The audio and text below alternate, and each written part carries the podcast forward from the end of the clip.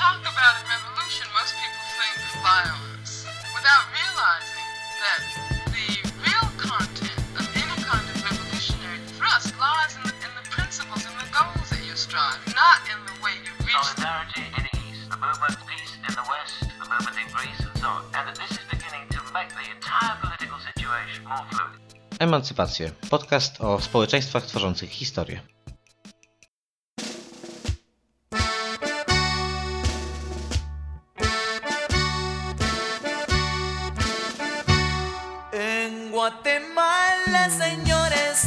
La al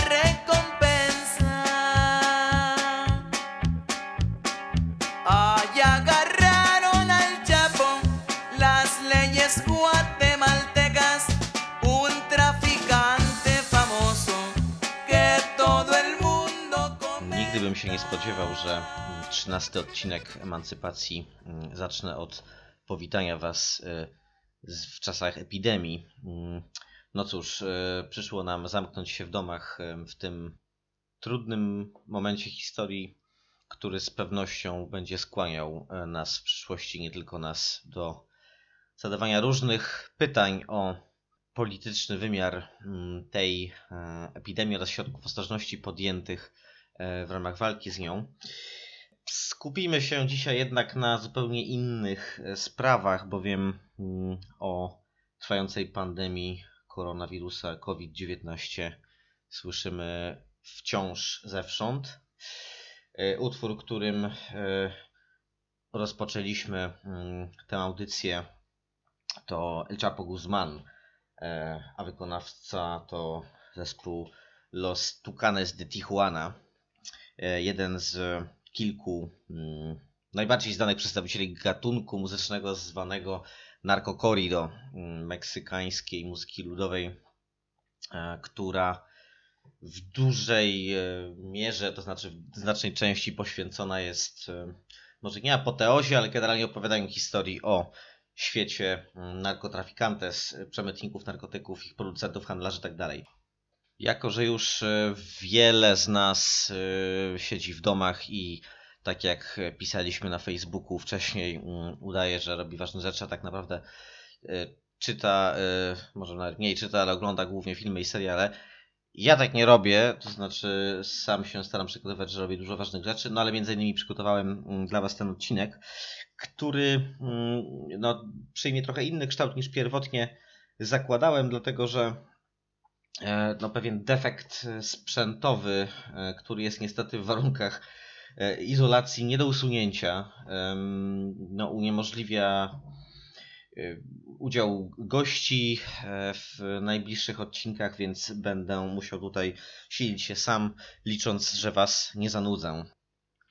E, Ja nie jestem szczególnym entuzjastą mm, pochylania się, takiego kulturoznawczego pochylania się nad serialozą w nieskończoność. Mam wrażenie, że y, mocno y, wyeksploatowany jest to mm, temat, no ale wdzięczny, tak, bowiem no mamy wciąż y, do czynienia z niesłychaniem, niesłychanym pobudzeniem produkcyjnym, jeśli chodzi o mm, seriale. Zobaczymy, jak będzie po e, epidemii e, i prawdopodobnym e, kryzysie globalnego kapitalizmu, e, no takim kryzysie dogłębnym. E, Zostawmy na razie to, te, e, te wszystkie proroctwa.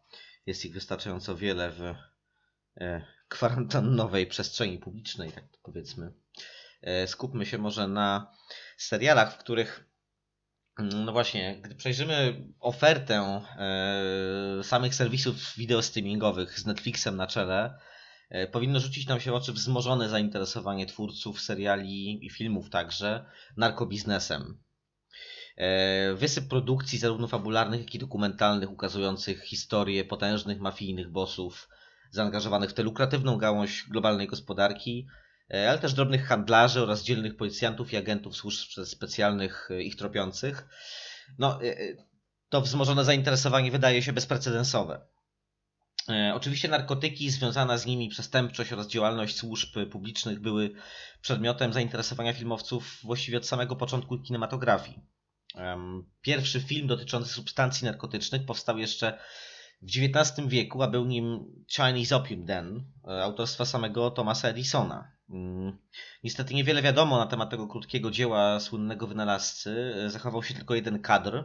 E, Jednak wiemy, że miało ono powstać w 1894 roku, a więc na rok przed pokazem pierwszego filmu Braci Lumière. E, Film Edisona miał być wyświetlany za pomocą kinetoskopu, takiej maszyny mm, będącej czymś innym niż kinematograf, za pomocą którego pokazywano e, wyjście robotników z fabryki Lumière e, w Lyonie, czyli ten film uchodzący za no, pierwszy film w dziejach e, kinematografii e, z publicznością, tak powiedzmy.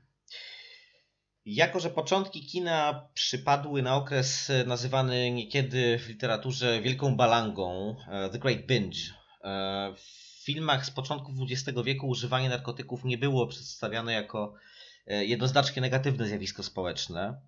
Tutaj najbardziej dobitnym e, jest, e, najbardziej dobitny jest przykład komediowego filmu niemego z 1916 roku. On się nazywał The History of the Leaping Fish e, z, ze znanym wówczas aktorem Douglasem Fairbanksem w roli detektywa o wiele mówiącym imieniu i nazwisku Coke Any Day. Ten szalony śledczy co chwilę aplikuje sobie zastrzyki, a na jego biurku stoi wielki pojemnik z napisem kokaina. E, Dopiero w 1921 roku e, w Hollywood zaczęto krytycznie odnosić się do pokazywania narkotyków w filmach, a lata 30. e, dopiero przyniosły formalne regulacje, na mocy których dokonywano kwalifikacji filmów dla określonych typów, dla poszczególnych typów publiczności. To znaczy mm, kategorie wiekowe powstały właśnie w wyniku wprowadzenia tychże regulacji. E, Oznaczało to wydatne ograniczenie obecności narkotyków w filmach oraz uruchomienie no, dyskursu moralizatorskiego. Mm, Dominował on w kolejnych dziesięcioleciach. E, Natomiast zmiany obyczajowe w latach 60. zapoczątkowały mm, no, inną falę, e, nową falę w podejściu do portretowania narkotyków, która miała no, ten pozytywny wymiar skierowany na, czy raczej wytworzony w wyniku zainteresowania psychodelikami, w ogóle kontrkulturową re- re- relatywizacją, czy po prostu zerwaniem e, opresyjnych norm e, i tak dalej. Mm, Natomiast no nie, nie będę skupiał się na samych zakazanych substancjach w tym odcinku, bo to nie jest odcinek o narkotykach. Nie jest to odcinek o ich zażywaniu, ani też o postrzeganiu tej praktyki przez społeczeństwo. Dzisiejsza odsłona popkulturowej fascynacji światem narkotyków wydaje się zresztą traktować same narkotyki w dużej mierze jako pretekst. Mm, Nie jako y, y, no, główny obiekt fascynacji samych w sobie, chociaż rzeczywiście e, jako pewien artefakt y, mają one, no właśnie mają jakby taki charakter takiego kulturowego artefaktu, tak czegoś nieznanego, e, magicznego i tak dalej. E, Zostawmy to jednak. Według mnie właściwą treścią tej fascynacji jest taka kryminalno, kryminalno-burżuazyjny glamour, tak można to nazwać. Cały ten realny lub wyobrażony anturaż produkcji, obrotu, konsumpcji, ścigania e, oraz wszelkich innych aspektów narkobiznesu. E, Można powiedzieć, że chodzi po prostu o zachłyśnięcie się kapitalizmem i jego podstawowymi mitami zaktualizowanymi do potrzeb no właśnie wideo streamingu, dostępności tanich podróży e, i takiego nihilistycznego hedonizmu. E, wiem, że takie postawienie sprawy trąci trochę dętym politycznym moralizatorstwem. Jednak e, no, nie wyłączajcie odbiorników, e, nie obawiajcie się, nie, mm, nie, nie, nie o taki moralizatorski ton mi tutaj chodzi. Wszyscy najważniejsi bohaterowie seriali, takich jak Narcos, El Chapo, kokainowe wybrzeże, tutaj Polska Szkoła Tłumaczeń daje sobie znać, Polska Szkoła Tłumaczeń tytułów filmowych, bowiem hiszpański oryginał brzmi Farinia, Monka. Ja Myślę, że taki można by zostawić taki oryginał, taki oryginalny tytuł, albo nawet e, ten wyraz Monka naprawdę nie sugerowałby chyba powszechnie, że, e, e, że ludzie nie myśleliby powszechnie, że chodzi o serial o młynarzach, tak? Em, Bohaterowie tych seriali, niezliczonych innych produkcji podejmujących e, temat narkobiznesu, e, choć często są to postaci, najczęściej zresztą są to postaci autentyczne, to bohaterowie ci e, zbudowani są zgodnie z aktualnymi trendami w popkulturze, niekoniecznie zaś e, w zgodzie z danymi historycznymi. Z drugiej strony seriale o mafiach narkotykowych dostarczają sporej dawki wiedzy, nie tylko o omawianej gałęzi przedsiębiorczości międzynarodowej, ale także o stosunkach międzynarodowych i grach politycznych. Koloryzowanie historii na potrzeby uatrakcyjnienia narracji mm, i obrazów nie jest przewinieniem, mm, lecz podstawowym zabiegiem twórczym. Jednak warto przyjrzeć się sposobowi, e, w jaki współcześni twórcy zakontaktowani przez Netflixa i innych potężnych streamingowych graczy eksploatują za pomocą tego dekorum tak dzieje przemysłu, mm, który jak przekonują niektórzy stanowi jedno z głównych źródeł zasilania międzynarodowej gospodarki w gotówkę, gdy pojawiają się problemy z płynnością instytucji finansowych. Jego wartość szacowana na podstawie i tak raczej mocno niedokładnych danych ONZ, Europolu, kilku firm badawczych i, i różnych rządowych agent e, z różnych krajów. Ta wartość e, to szacunkowa mocno, tak jak e, powiedziałem, może przekraczać już pół tryliona dolarów. A jest to biznes specyficzny, bowiem potrafi zwiększać obrót i generować większe zyski nawet w dobie pauperyzacji konsumentów, tak? na przykład w wyniku no, masowego kryzysu, jaki może przynieść na przykład epidemia. Pierwszy odcinek serialu Narcos, który wydaje się najbardziej emblematycznym mm, przedstawicielem, i też jednym z pierwszych, tak, e, owej narkotykowej fali, mm, takiego tutaj roboczego terminu sobie użyję. E, pierwszy odcinek zaczyna się od pojawienia się na ekranie definicji realizmu magicznego. E, w skrócie ten niegdyś bardzo wpływowy nurt, przede wszystkim w literaturze, ale nie tylko, oznacza dla twórców Narcos wprowadzenie nadnaturalnych elementów do realistycznej scenerii. Już abstrahując od zasadności takiego uogólnienia, trzeba zauważyć, e, że zasada przeplatania się społecznego realizmu o takim często krytycznym wymiarze e, oraz elementów fantastycznych, baśniowych to jedna z głównych składowych e, innej szkoły egzotyzowania i stwarzania kulturowych innych, czyli orientalizmu. Nie bez powodu zresztą latynoamerykańscy naukowcy i komentatorzy powołują się na teksty Edwarda Saida, mm, najsłynniejszego badacza i krytyka orientalizmu, oraz autora, czy może raczej popularyzatora e, e, samego pojęcia orientalizm. Także w odniesieniu do ich własnej sfery kulturowej, mm, a konkretnie do postkolonialnych sposobów patrzenia na Amerykę Łacińską. Oczywiście ani Narcos, ani inne serialowe przeboje o świecie narkotyków nie są kręcone wyłącznie przez kulturowych imperialistów bez większego prawa głosu samych latynoamerykańskich filmowców. E, to już na szczęście nie te czasy, gdy w kinematografii finansowanej przez amerykański lub zachodnioeuropejski kapitał prawie każdy Słowianin był wąsatym rzezimieszkiem o nazwisku Iwanow, a każda altynoska co najwyżej uzależnioną prostytutką. E, Narcos to świetnie zbudowana mm, opowieść, no i znakomicie zrealizowane pod względem kinematograficznym dzieło.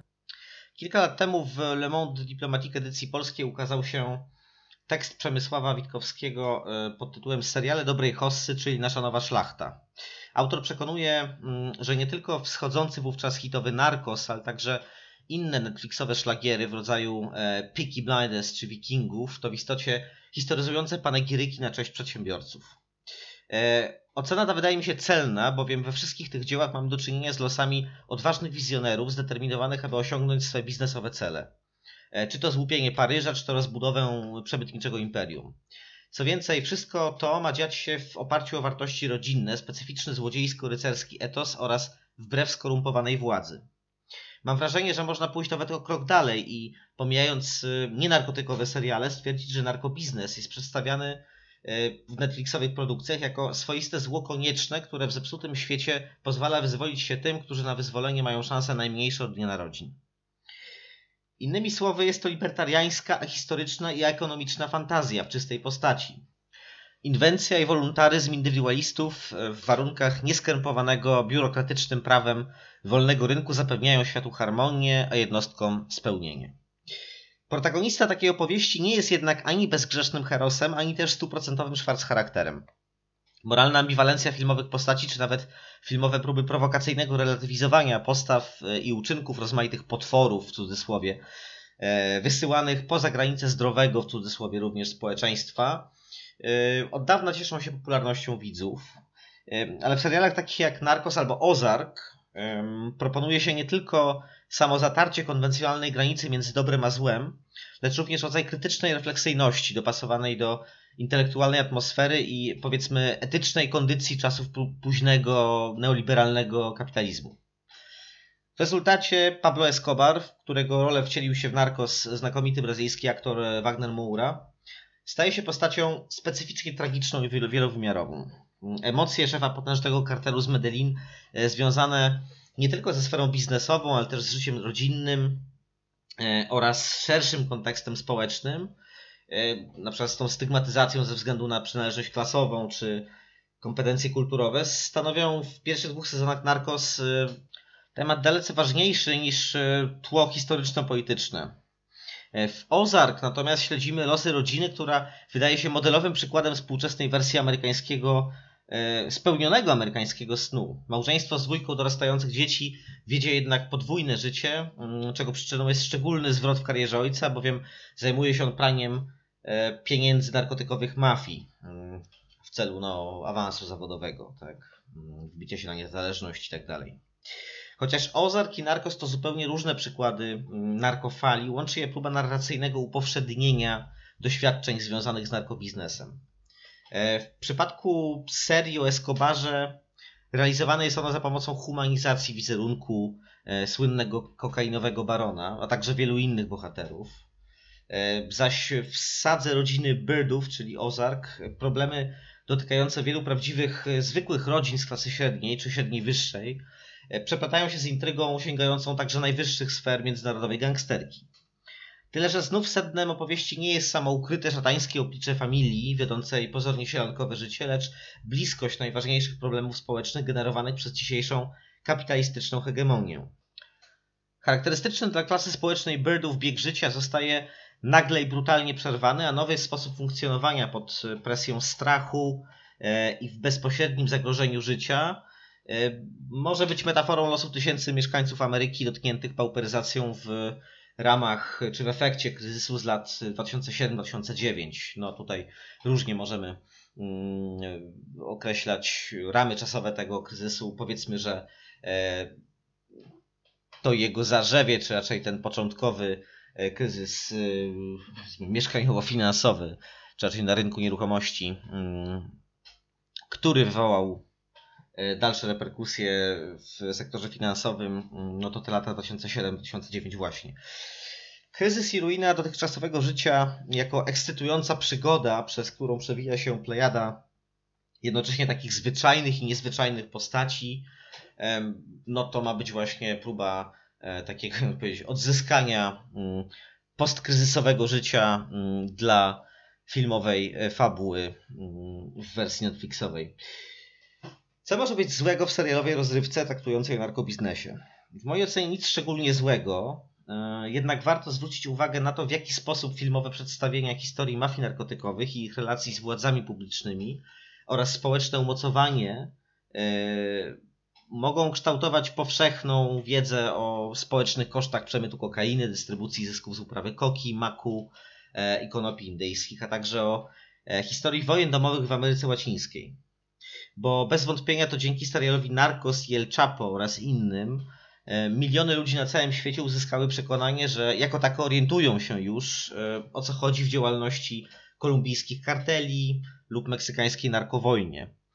E, na marginesie tego zagadnienia, chociaż nie na marginesie całego tematu, to określenie kartel mm, właściwie no, nie jestem pewien, czy ono jest zasadne, jeżeli chodzi o narkobiznes dzisiejszy, bowiem e, nie mamy raczej do czynienia z, to powiedzieć, z pewnym mechanizmem mm, kapitalizmu monopolistycznego, e, który by prowadził do mm, wpłynięcia na warunki konkurencji w taki sposób, żeby wyeliminować z rynku e, poszczególnych graczy. Dzisiejszy narkobiznes to raczej e, feria e, drobnych, drobnych i dużych graczy wchodzących w rozmaite alianse i konflikty, to jest pokłosie mm, no, wielu wydarzeń. E, w serialu Narcos e, proponuje się taką wizję, zresztą chyba nieodległą od prawdy, mm, chociaż ona jest tam ukazana w sposób e, nieco zafałszowany, no jakby tutaj licencja poetyka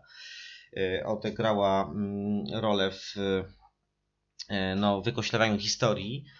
Mianowicie w 1989 roku, kiedy już w więzieniu znajdował się Felix Miguel Gallardo w tej roli Diego Luna y, w mm, Netflixowym serialu Narcos Meksyk. Y, w tym 1989 roku Gallardo y, podzielił swoje, swój kartel właśnie, tak należałoby nazwać ówczesną jego organizację, federację grup przestępczych zajmujących się narkotykami i nie tylko zresztą. Wtedy no, Gajardo dokonał parcelacji, ponownej jakby parcelacji e, organizacji i od tamtego momentu właściwie określenie kartel traci zasadność, dlatego że mamy do czynienia w Meksyku e, z bezwzględną, brutalną wojną wielu podmiotów, e, a nie mm, budowaniem silnego przymierza na rzecz eliminacji innych z rynków. Sojusze tam zawierane są raczej, chociaż często jakby rozciągają się ich, e, rozciągają się na wiele lat, to jednak są to raczej przymierza czasowe, e, a nie, że tak powiem, e, efekty szeroko zakrojonej, długofalowej strategii rynkowej. Wracamy jednak do Netflixa, bowiem chyba bez szczególnej przesady można powiedzieć, że uczymy się historii dzisiaj chętniej właśnie z Netflixowych seriali niż ze szkolnych materiałów albo z literatury. Platformy streamingowe mm, ewidentnie stawiają właśnie na generowanie głębszego zainteresowania tematem, e, a nie ograniczania się do, mm, no nie ograniczają się do promowania jednego hitowego serialu czy filmu. Ten sam wątek bywa też e, eksplorowany w, jednocześnie w kilku produkcjach udostępnianych w tym samym czasie. W rezultacie osoby zachęcone do przejrzenia się narkobiznesowi dokładniej mogą ten sam wątek, jak, jak choćby zabójstwo Donaldo Colosio, liberalnego meksykańskiego kandydata na prezydenta o pewnych reformatorskich aspiracjach skierowanych do wnętrza e, partii rewolucyjno-instytucjonalnej, partii dyktatorskiej, partii władzy przez wiele dziesięcioleci w Meksyku. E, czy chociażby też w odniesieniu do biografii Pablo Escobara. Mm, mogą ją zgłębiać poprzez zapoznanie się z całą serią produkcji, tak dokumentalnych, jak i fabularnych. Nie wszystkie one zostały zrealizowane na zamówienie Netflixa oczywiście. E, wszystkie łączy natomiast jeden fenomen. Żadna nie próbuje podważać e, tego zbójeckiego uroku narkotykowych bossów. Każda, choć na różne sposoby, eksploatuje natomiast mit barona narkotykowego jako Robin Hooda. Jednocześnie wszystkie zawierają ładunek często nawet bardzo ostrej krytyki pod adresem struktur władzy, e, szczególnie amerykańskiej, czy mamy zatem do czynienia z, w serialach o narkobiznesie z odważną krytyką e, zakłamanej biurokracji, przemocy państwa i kapitału oraz z obroną interesów wykluczonych? Cóż, e, ja uważam, że jest w dużej mierze wprost przeciwnie. Netflix wciska nam momentami prymitywną i powierzchowną libertariańską fantazję, jak już wspomniałem, którą wiele z nas skłonnych jest uważać za prawdziwie szlachetną ze względu na symboliczną siłę przemysłu filantropijnego, znakomicie wkomponowanego w znany nam z codziennego życia neoliberalizm. Zanim przejdę do kilku konkretnych wątków z wybranych filmów i seriali, chciałbym skupić się na starszym dziele, którego pewne dziedzictwo wydaje się dziś no, niezwykle atrakcyjne dla twórców współczesnych e, filmowych e, i serialowych hitów. Jest nim Scarface, czyli Człowiek z blizną Briana De Palmy mm, z 1983 roku. Choć jest to remake filmu z 1932 roku, a ten z kolei był adaptacją wydanej dwa lata wcześniej powieści biograficznej e, Armitage'a Traila mm, o życiu Ala Caponego, e, no to właśnie Al Pacino w roli Tonego Montany z, z, z Człowieka z blizną wrył się w wyobraźnię tak wielu, a przede wszystkim e, no, wielu młodych mężczyzn z kilku pokoleń. Pamiętam, że pierwszy raz widziałem ten film kilkanaście lat temu, mając kilkanaście lat, i wówczas odebrałem go e, tylko jako jedną z wielu prymitywnych ekranowych rzezi z udziałem dobrych i złych policjantów oraz dobrych i złych gangsterów. Człowiek z blizną chyba też nie doczekał się w Polsce tak kultowego statusu jak na zachodzie Europy i w Stanach, a przynajmniej takie wrażenie odniosłem w tamtym czasie. W sferze anglojęzycznej popkultury Człowiek z blizną stał się jednak e, pozycją obowiązkowo umieszczaną na szczycie listy ulubionych filmów przez idoli młodych mężczyzn, którzy na rozmaite sposoby chcieli być kojarzeni jako twardziele, fizycznie silni lub przynajmniej wystarczająco odstraszający dla innych, aby nie musieli testować się w fizycznej konfrontacji. Czy to muzyk rockowy, czy to raper, Tony Montana wydawał się być na ustach wszystkich. Po latach okazuje się, że coś, co można by nazwać popkulturowym przetworzeniem e, no, subkultur e, czy subkulturowych ekspresji dotyczących przestępczości, e, no, zostało wkomponowane i inkorporowane do głównego nurtu popkultury. Wiem, że to trochę pokrętnie brzmi wszystko, ale spróbuję zaraz wyjaśnić o co chodzi. Przejrzyjmy się na przykład, przyjrzyjmy, raczej spójrzmy tak przelotnie mm, na takie gatunki muzyczne bliskie sobie, pokrewne, mm, ale jednak oddzielne, jak e, gangsta rap, trap e, i drill, także to w tej odmianie e, powiedzmy chicagowskiej czy brytyjskiej.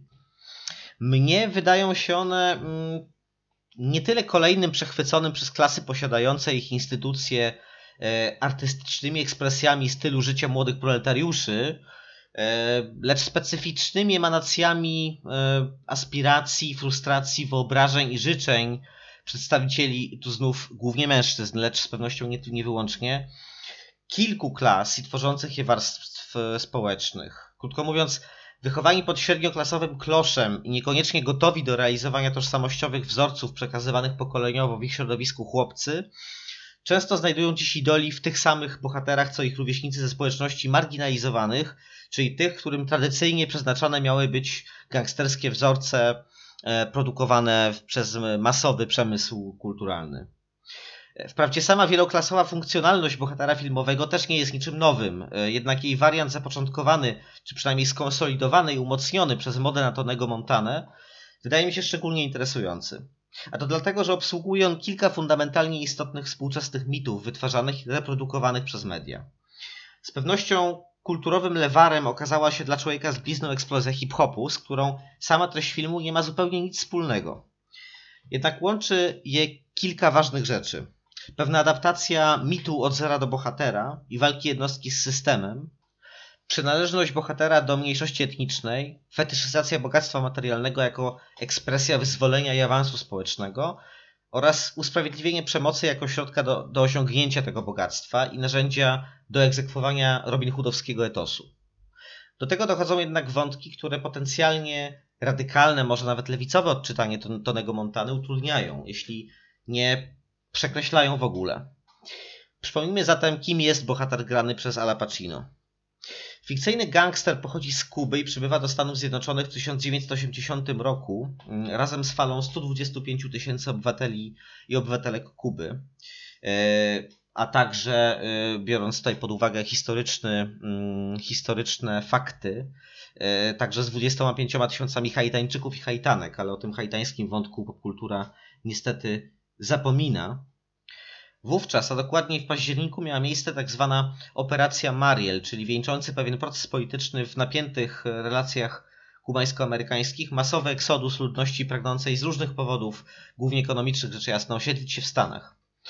Część z nich takiego planu jednak nie miała, lecz otrzymała możliwość emigracji dzięki władzom, które postanowiły wyekspediować na Florydę prawdopodobnie około 20 tysięcy więźniów i pacjentów szpitali psychiatrycznych. E, właśnie w grupie byłych więźniów miał znaleźć się Tony Montana. Następnie zmyślny Kubańczyk doświadcza wszelkich boleści i radości legendarnej amerykańskiej drogi do sukcesu, wyzysków marnej pracy, stopniowego budowania kariery, bogactwa i upadku z hukiem. W sensie dosłownym, nie będę spoilował filmu. Jest imigrantem z Kuby rządzonej przez złowrogiego Fidela Castro, który nie dość, że jest komunistą, to jeszcze wysyła do Ameryki rządzonej wówczas przez uchodzącego w kręgach gangsterskich zamięczaka Jimmy'ego Cartera swoich wariatów, złodziei i morderców.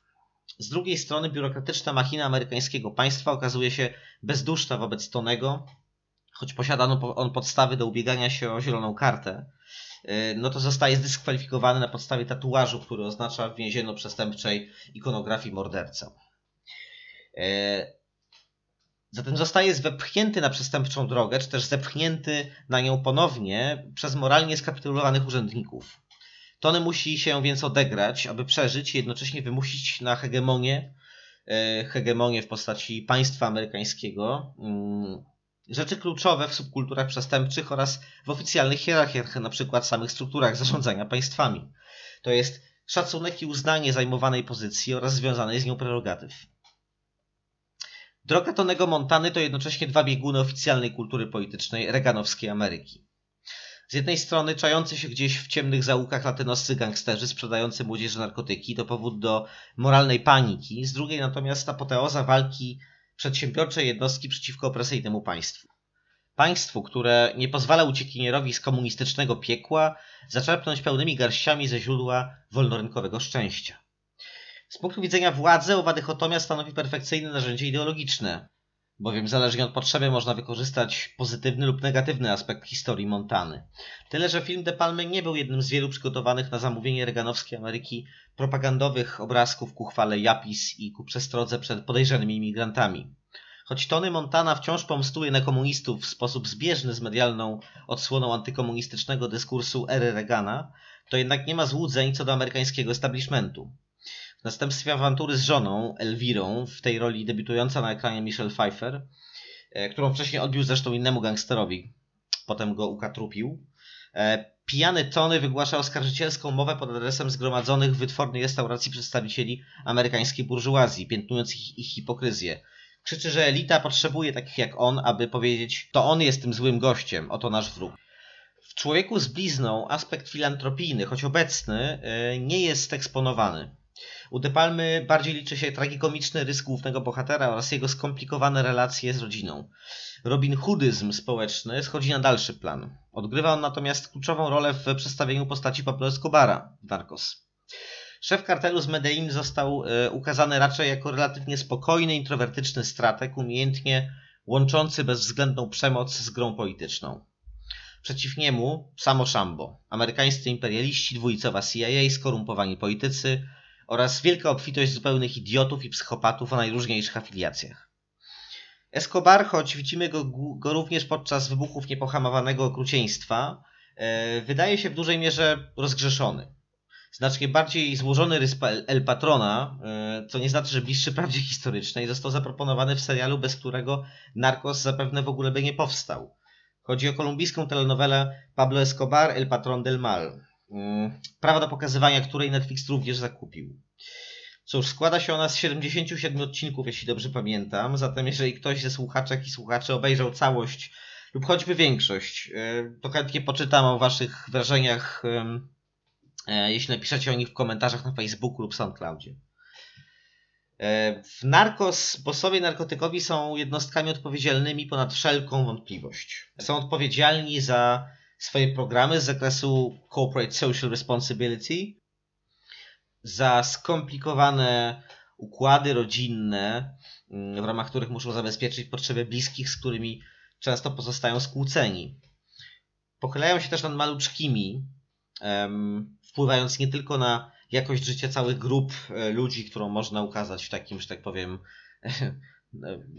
no, makrowymiarze, mm, jako taki socjologiczny komentarz, e, w którym się e, Netflixy lubują, ale też no, stają się zbawicielami indywidualnych, beznadziejnych przypadków, tak, wyciągając z biedy, dając szansę na zasadzie takiego liberalnego dawania wędki rozmaitym, mm, głównie ubogim chłopakom. Oswojeni kulturowo dzięki owemu Robin Hoodyzmowi, narkotykowi magnaci w zdecydowanej większości są sympatycznymi facetami. Zagubionymi takimi gdzieś pomiędzy megalomanią giełdowych rekinów a kompleksem Edypa, Wydaje się, że właściwie żaden z nich, ani Basia Orachuela mm, z kartelów Kali, z kartelu Kali, ani Felix Miguel Gallardo, ani Chapo, czy nawet Escobar, nie wydają się bezpośrednio odpowiedzialni za zbrodnie swych organizacji. Netflixowa narracja przesiąknięta jest egzotyzującą fascynacją e, latynoską ludowością jej mistyką. E, zatem narkotykowi potentaci zostają tam zaprezentowani jako następcy Jesusa Malverde, Mm, jednego z wielu ludowych świętych y, w środkowoamerykańskim, zwłaszcza meksykańskim katolicyzmie ludowym, tak, z synkretycznym, synkretycznymi naleciałościami z innych wierzeń. Nie ma dowodów, że Malverde istniał naprawdę, jednak w wielu kręgach uchodzi za postać historyczną, na takich samych zasadach jak Jezus Chrystus. Zapewniam, że nie jest tu moim celem obrażanie czyichkolwiek uczuć religijnych. Chodzi mi jedynie o ukazanie mechanizmu kultu postaci, która e, uznawana jest jednocześnie za ziemską i boską. Valverde miał narodzić się w 1870 roku i umrzeć w 1909 w ubogim rolniczym meksykańskim stanie Sinaloa, a więc tym, z którego pochodził e, Joaquin Loera de Guzman, znany jako El Chapo. Najbogatszy i najpotężniejszy narkotykowy biznesmen wszechczasów. Mniej lub bardziej subtelne ślady kultu Malverdego odnajdziemy praktycznie we wszystkich serialowo-filmowych biografiach przywódców karteli, czy tych organizacji przestępczych, chcąc być precyzyjnymi. Oczywiście wielu z nich, zwłaszcza w Meksyku, odnosiło, obnosiło się ze swą e, no, tą ludową religijnością, tak? I za nobilitację uznawali oni e, przypadki utożsamiania ich z mityczną figurą Jesusa Malverdego, patrona złodziei, przebytników i wszystkich tych, których określa, określa się mianem bandidos, tak? Bandyta, czyli ten wyrzucony, tak? Poza, poza nawias normatywnego społeczeństwa, powiedzmy. E, taki bandyta nie jest pospolitym przestępczą, jest przestępcą, e, jest również obrońcą ludu. Nie zawsze, ale w, w wielu przypadkach e, tak właśnie odczytywana jest ta figura. Ochroni cię, no lecz nie próbuj go wykiwać na kasę, bo będziesz mieć naprawdę przesrane. Jednym z bardziej znanych wątków legend o Malverde jest e, historia o brawurowej kradzieży miecza należącego do okrutnego gubernatoru stanu Sinaloa. W Narcos zostaje on komicznie sparafrazowany w scenie, w której Pablo Escobar wchodzi w posiadanie szabli samego Simona Bolivara, mm, jednego z głównych przywódców ruchu niepodległościowego białej i kreolskiej ludności przeciwko panowaniu kolonialnemu Hiszpanów w Ameryce Południowej, to tak bardzo generalizując tę postać. E, uznanie serialu, serialu Narcos za jakieś ideologiczne narzędzie w rękach baronów branży, no tutaj nie handlu kokainą, ale produkcji i streamingu wideo, e, pozostających w służbie międzynarodowego kapitału byłoby no, durną teorią spiskową. Choć jak wiemy, trwająca pandemia koronawirusa jest niczym więcej jak nowatorskim zabiegiem promującym Netflixowy serial dokumentalny Pandemia. Żartuję. Naprawdę żartuję.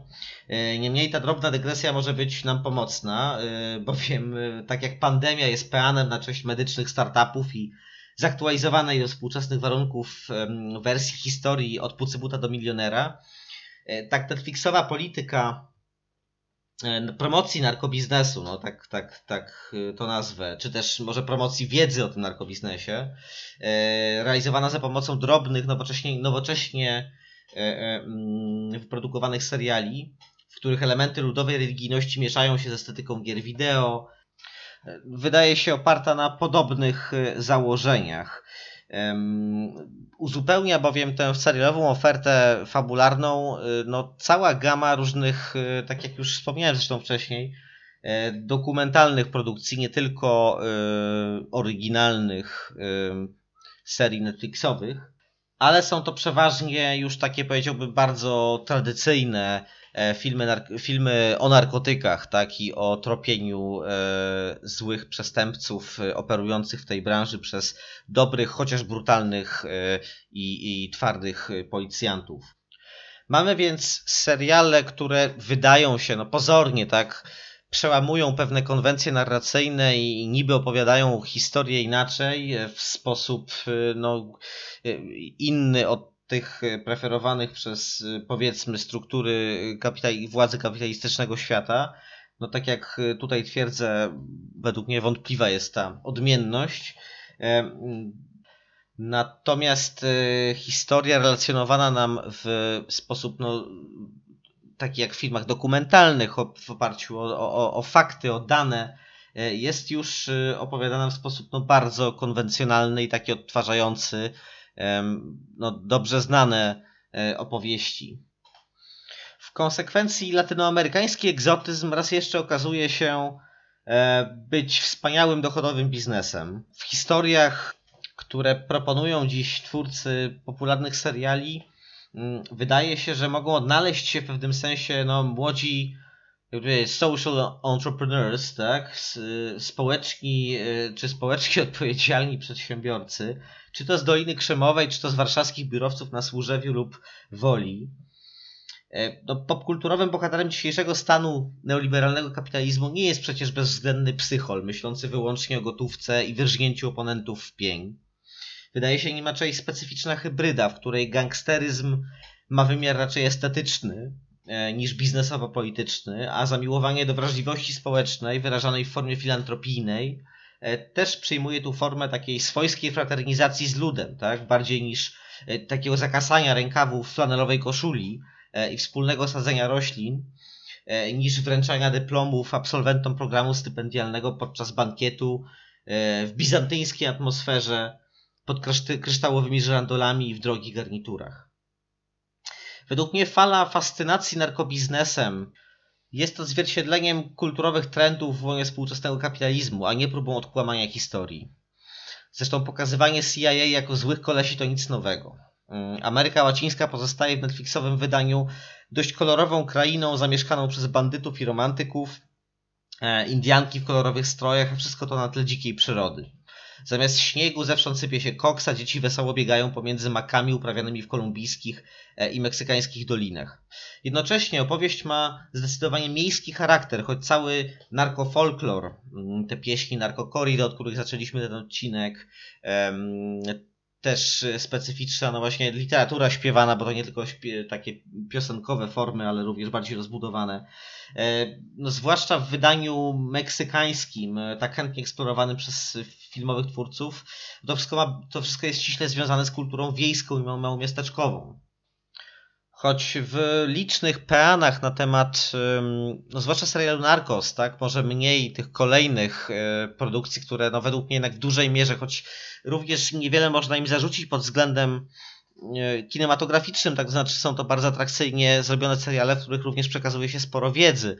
Często są um, niesłychanie, y, czy widać, że scenarzy, scenarzyści wykonali bardzo skrupulatną robotę badawczą wcześniej. Podsumowując, wydaje mi się, że współczesny wizerunek narkotykowego bossa y, ma, jest takim y, przefiltrowanym przez kulturę społecznie odpowiedzialnej przedsiębiorczości wizerunkiem, który niewiele ma wspólnego z tym, jak faktycznie opracowania historyczne wskazują, E, wyglądała i wygląda zapewne dalej e, praca w narkotykowych kartelach w czy w organizacjach przestępczych w Ameryce Łacińskiej, e, bowiem no, tam mamy do czynienia nie z mm, refleksyjnym biznesem rodem z Doliny Krzemowej, tylko z ultrawyzyskiem par excellence, tak? I, I tego w omawianych serialach jest stosunkowo niewiele. W sensie oczywiście widzimy tragiczne warunki na plantacjach marihuany, e, okrucieństwo przemytników, e, psychopatyczne zachowania bossów i tak dalej. E, jednak jakby ogólny wydźwięk wydaje mi się pozytywny. Robin Hoodyzm zwycięża. A refleksja polityczna jest niebywale płytka. Czymś, czego prawie w ogóle nie ma w omawianych serialach y, jest wątek y, często kojarzony w oficjalnej historiografii z narkobiznesem. I zastanawiam się, czy to, że tego wątku nie ma w tych serialach, to dobrze czy źle. Mianowicie chodzi mi o e, gerię latynoamerykańską, o lewicową partyzantkę oraz prawicową partyzantkę, taką jak e, nieistniejące już oficjalnie przynajmniej AUC, e, samoobrona E, przeciwko e, prawicowa, skrajnie nacjonalistyczna samoobrona w Kolumbii. Mm, wiadomo, że zaangażowana w e, narkoprzemyt bezpośrednio. Akurat bracia Castaño, założyciele tej organizacji, występują w serialu Narcos, pojawiają się jako bohaterowie.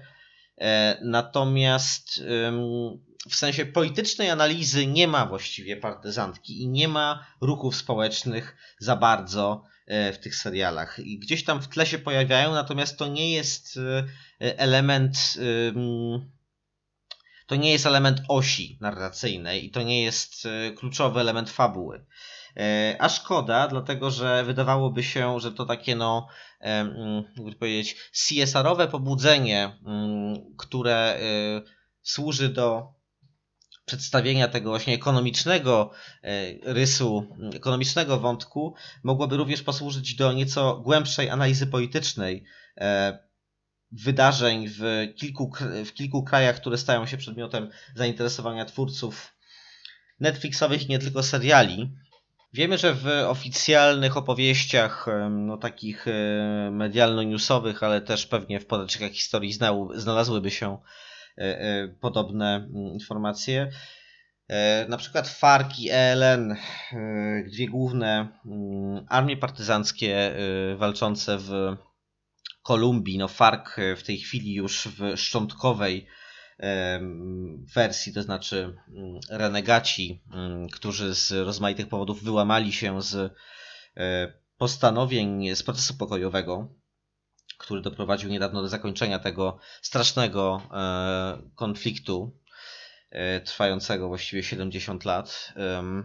Te organizacje oskarżało, oskarżano i oskarża się dalej o udział w narkoprzemycie, w produkcji narkotyków tak dalej. E, myślę, że ostatnich 20 lat jednak pozwoliło przebić się do publicznej świadomości też trochę innemu dyskursowi, który e, rzuca inne światło na działalność e, czy na związki FARC i ELN z ze światem narkobiznesu. Wiadomo, że mm, obie te organizacje pobierają podatki od, od rolników uprawiających kokę oraz od innych uczestników no, że powiem, łańcucha dostaw. Natomiast no niewiele się mówi o bieżących wydarzeniach, tak? A dzieje się trochę. E, w Kolumbii e, walczy jeszcze jedna e, organizacja, wyjątkowo zwyrodniała. Chodzi o mm, Ludową Armię Wyzwolenia, Ejército Popular de Liberación, która mm, niegdyś miała, była powiązana bezpośrednio z taką partią o rysie chodżystowskim, mm, maoistowskim, chodżystowskim, radykalnym, tak proalbańskim, radykalnie proalbańskich barwach politycznych. E, ona przetrwała rozmaite zawieruchy, przekształcając się prawdopodobnie po prostu w organizację mafijną, zdegenerowaną, która głównie zajmuje się e, działalnością przestępczą pod płaszczykiem e, działalności rewolucyjnej, rewolucyjnej działalności zbrojnej.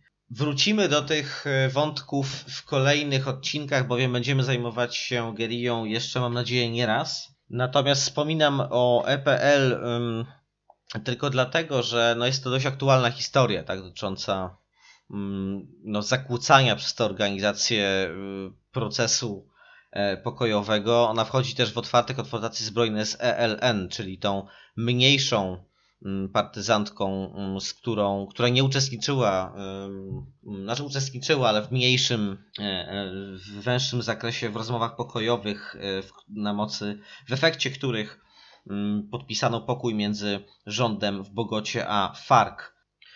Wszelkie te tradycyjnie wysuwane pod adresem FARC i ELN zarzuty wydają się być prawdziwe tak w odniesieniu do, czy zasadne raczej w odniesieniu do EPL, a raczej tej jej kompletnie zdegradowanej moralnie frakcji e, operującej mm, dziś w północnej Kolumbii.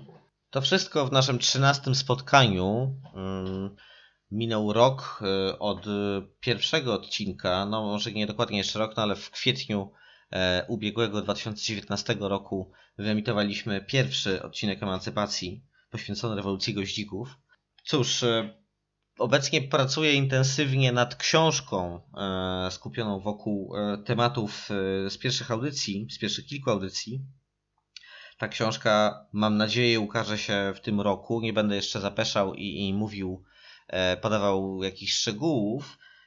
Niemniej oznacza to, że no w tych trudnych warunkach epidemiologicznych obecnie na chwilę, na chwilę może być ciszej, jeśli chodzi o podcast, choć tutaj nie przesądzam. W planach mieliśmy dwie audycje filmowe również, ale nie jestem przekonany, czy uda się je nagrać e, w takiej formie, w jakiej e, zakładaliśmy pierwotnie. Zatem proszę o uzbrojenie się w cierpliwość tych, którzy czekają na e, marksistowską analizę mm, filmów Dzień Świra oraz Chłopaki nie płaczą. Tymczasem w kolejnym, czternastym odcinku Emancypacji sięgniemy do literatury. Mm, już nie do serialu, ale będzie trochę o podobnych klimatach, bowiem em, spróbuję przypomnieć e, sylwetkę Donalda Goinsa oraz em, sylwetkę Iceberga Slima, dwóch e, specyficznych czarnych pisarzy, mm, e, amerykańskich czarnych pisarzy, porozmawiamy trochę nawiązując do tego odcinka 13, a trochę do e, jednego z poprzednich, kiedy mówiliśmy o policji. E, porozmawiamy o wykluczeniu, o czarnej kulturze czarnych gett amerykańskich miast i o ich reprezentacjach w literaturze, takiej literaturze, która wydaje mi się w Polsce zupełnie nieznana. E, to wszystko oczywiście w odniesieniu do historii, nie do bieżących wypadków. No, będziemy mówić o fikcji, ale takiej fikcji e, werystycznej, tak bardzo, bardzo bliskiej e, przeżyciom autentycznych postaci. Mm, oprzemy się tutaj na biografiach wspomnianych Iceberga Slima i Donalda Gońca. Z pewnością to ulubieni pisarze waszych ulubionych raperów amerykańskich. Żegnam się z wami. Życzę wszystkim zdrowia i wytrwałości w tych e, trudnych dniach. E, zostańcie w domu, jeśli możecie, jeśli nie możecie musicie pracować e, poza domem, to dbajcie o siebie i naciskajcie na swoich pracodawców, aby zapewniali wam odpowiednie warunki pracy, odpowiednie warunki bezpieczeństwa i organizujcie się jako pracownicy i pracownice. Do usłyszenia w kolejnym odcinku.